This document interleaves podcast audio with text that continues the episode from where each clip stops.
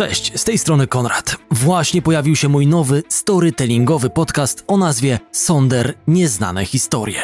Wpisz nazwę Sonder Nieznane Historie w swojej aplikacji podcastowej i sprawdź kilka pierwszych odcinków. Do usłyszenia.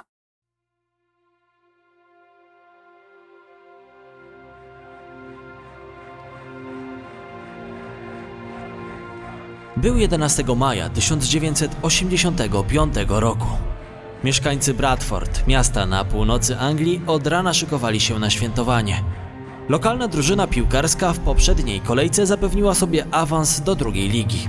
Ostatni mecz sezonu przeciwko Lincoln City miał być radosnym świętem, podczas którego gospodarze zamierzali fetować końcowy sukces razem z kibicami. Dwunastoletni Martin Fletcher z niecierpliwością wyczekiwał momentu, w którym jego ojciec da znak do wyjazdu na stadion. Zapowiadał się prawdziwie męski wypad. Razem z nim na trybunach stadionu Valley Parade usiedli jego młodszy brat Andrew, ojciec John, wujek Peter oraz dziadek Eddie. Nastolatek nie mógł wyobrazić sobie lepszych okoliczności do świętowania awansu.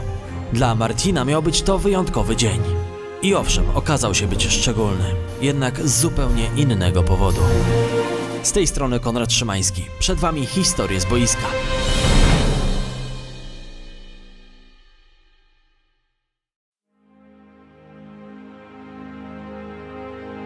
Stadion wypełniony był po same brzegi. Każdy mieszkaniec Bradford chciał na własne oczy zobaczyć lokalnych bohaterów, którzy w końcu wyrwali się z trzeciej ligi. Bradford City ostatni raz grało w drugiej lidze jeszcze przed wojną, więc euforia, która zapanowała po awansie, była zupełnie zrozumiała. Ich rywale z Lincoln City byli już pewni utrzymania i nic nie wskazywało na to, że będą chcieli zepsuć piknikową atmosferę. Na stadion zaproszono władze miasta, a nawet gości z zagranicznych miast partnerskich. Nie była to impreza czysto sportowa, cieszyła się cała społeczność Bradford. Podekscytowany chłopiec jeszcze nigdy nie widział tylu osób na blisko stuletnim stadionie. Na ostatni mecz sezonu trzeciej ligi przyszło ponad 11 tysięcy widzów.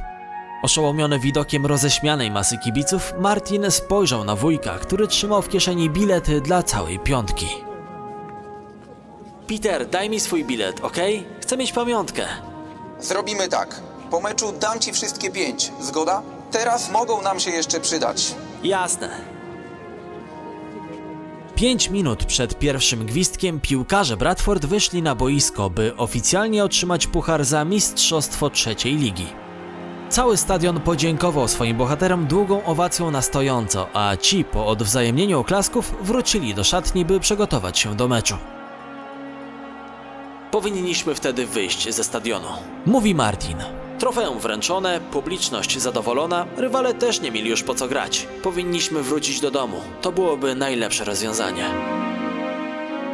Zgodnie z przewidywaniami mecz toczył się w tempie sparingowym. Piłkarze obu drużyn myślami byli już na wakacjach, zatem na boisku nikt nie zamierzał grać agresywnie i bić się o wygraną za wszelką cenę.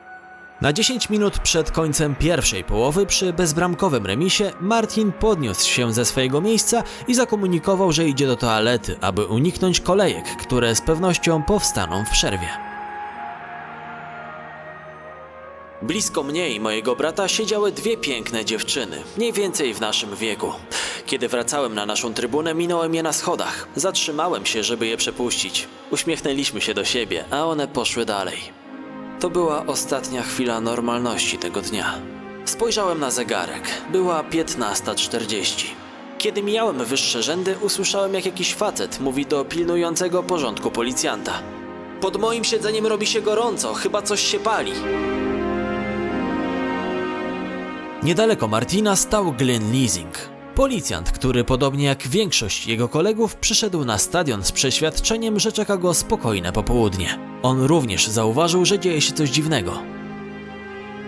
Poczułem zapach podobny do palonej gumy. Nie widziałem żadnego ognia, więc pomyślałem, że pewnie jakiś kibic przypalił papierosem kurtkę kogoś przed sobą. Nie minęła minuta, jak zobaczyłem, że kilka osób w tym samym miejscu trybuny wstaje z miejsc. Spod podłogi zaczął przedzierać się dym. Smuga dymu, która zaczęła się unosić nad trybuną G była niewielka. Mecz trwał nadal. Kibice z innych części stadionu byli pewni, że doszło do niegroźnego incydentu. Przeciwległa trybuna zaczęła intonować żartobliwą piosenkę o pożarze, której refren rozbawił przechodzącego obok Martina. Śpiewali coś w stylu nasikajcie na ten ogień. Powiedziałem do gościa obok mnie, szkoda, że właśnie wracam z łazienki, ugasiłbym ten pożar raz dwa. Wszyscy wokół zaczęli się śmiać. Policjanci skutecznie uspokajali pytających kibiców. Zgodnie twierdzili, że sytuacja jest opanowana, jednak dym niepokojąco szybko się powiększał. W końcu zapadła decyzja o wyprowadzeniu kibiców z trybuny G. Ojciec Martina był spokojny. Powiedział tylko do reszty rodziny, aby słuchali się policjantów, którzy kierowali ich w stronę korytarza, gdzie mieli czekać na ugaszenie pożaru. Nadzorujący tę małą ewakuację Glyn szukał wzrokiem źródła ognia. Dym nie przestawał gęstnieć. Słowo daję. Nie spodziewałem się, że ta sytuacja wymknie nam się z rąk. Większość kibiców nadal wydawała się nieświadoma zagrożenia, tym bardziej, że zamieszanie trwało zaledwie dwie minuty. Martin nadal stał wśród tłumu, wolno zmierzającego do wewnętrznych korytarzy Valley Parade. Mijając boczną ścianę trybuny G, chłopiec w końcu zorientował się, że dzieje się coś naprawdę złego. Ściany na stadionie były drewniane, pełne szpar między deskami. W pewnym momencie uderzyło mnie w twarz gorące powietrze. Spojrzałem w boki, przez szczeliny zobaczyłem buchające płomienie. Głośno zakląłem, czym zwróciłem uwagę taty i wujka. Peter zerknął przez deski i momentalnie odwrócił się do mojego taty z poważną miną. Cholera, John! Zabieraj stąd dzieciaki! Natychmiast! Ogień rozprzestrzeniał się błyskawicznie. Sędzia przerwał mecz i kazał piłkarzom opuścić boisko. Szalejące płomienie w ciągu kilku chwil zajęły niemalże całą przestrzeń pod trybuną. Co gorsza, drewniane ściany oddzielające trybuny od korytarzy, do których uciekali kibice, zaczęły płonąć. Mimo wszystko sprawne wyjście zagrożonych kibiców ze stadionu wciąż było możliwe. Było jedno ale. Na Valley Parade bardzo rzadko zasiadało tak wielu widzów, w związku z czym nie wszystkie wyjścia były otwierane. Przez to koszmarne niedopatrzenie policjanci uświadomili sobie, że korytarze, do których uciekali ludzie, były teraz płonącą pułapką bez wyjścia.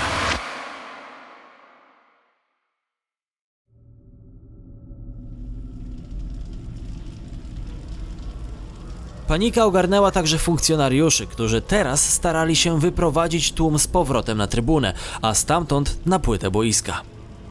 Problemem, szczególnie dla starszych kibiców, było jednak przejście przez mur oddzielający trybunę od murawy. Pamiętam jedną kobietę, która w histerii pędziła w kierunku korytarza. Nie docierały do niej moje słowa, że tam jest pożar. Próbowałem ją zatrzymać, ale bezskutecznie. Przewróciliśmy się na schody.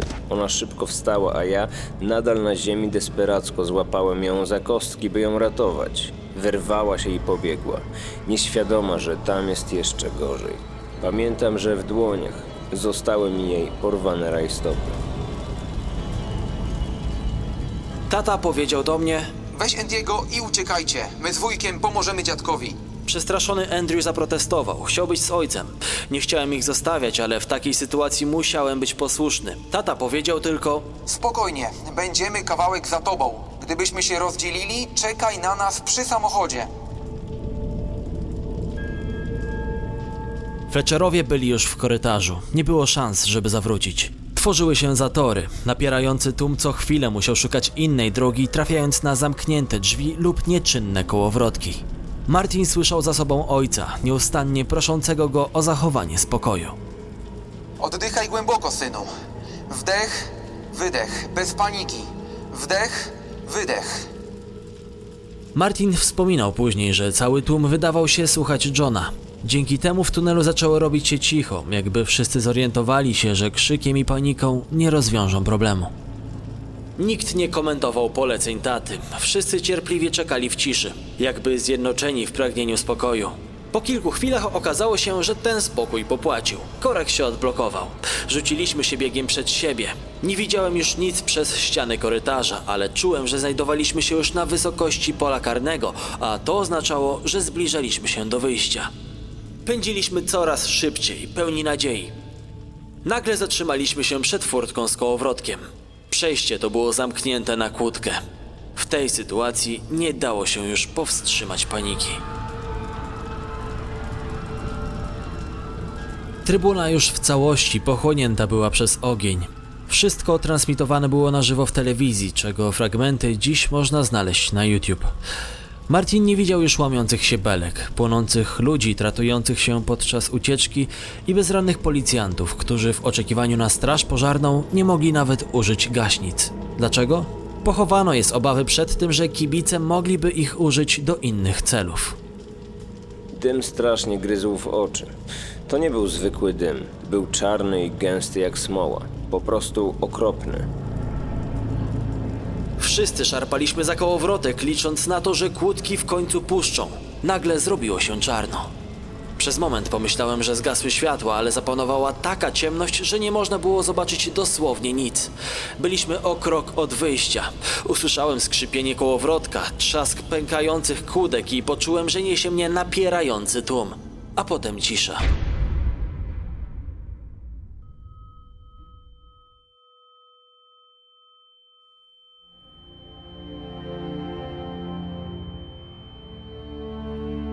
Dziewiętnastoletnia Janice Lloyd dopiero zaczęła pracę w policji. Nie przypuszczała, że na samym początku swojej służby przeżyje traumę. Co dziś wydaje się niepojęte, dziewczyna została przydzielona do pracy przy identyfikacji zwłok ofiar pożaru na Valley Parade. Na komisariacie w Bradford przez kolejne godziny panował chaos. Telefony nie przestawały dzwonić, a korytarze pełne były zrozpaczonych mieszkańców miasta, szukających swoich bliskich. Jednej z nich nie zapomnę do końca życia. Wspomina Janice. Zapłakana kobieta pokazała mi zdjęcie ślicznego chłopca o niebieskich oczach. W drugiej dłoni trzymała fotografię swojego męża. Nie wrócili do domu, powiedziała. Była to Susan Fletcher, matka Martina i Andrew. Martin przeżył jako jedyny z Fletcherów. Tylko on wrócił do Susan. Z płonącego stadionu nie udało się uciec jego ojcu, bratu, wujkowi i dziadkowi. Wszyscy czterej zginęli na miejscu.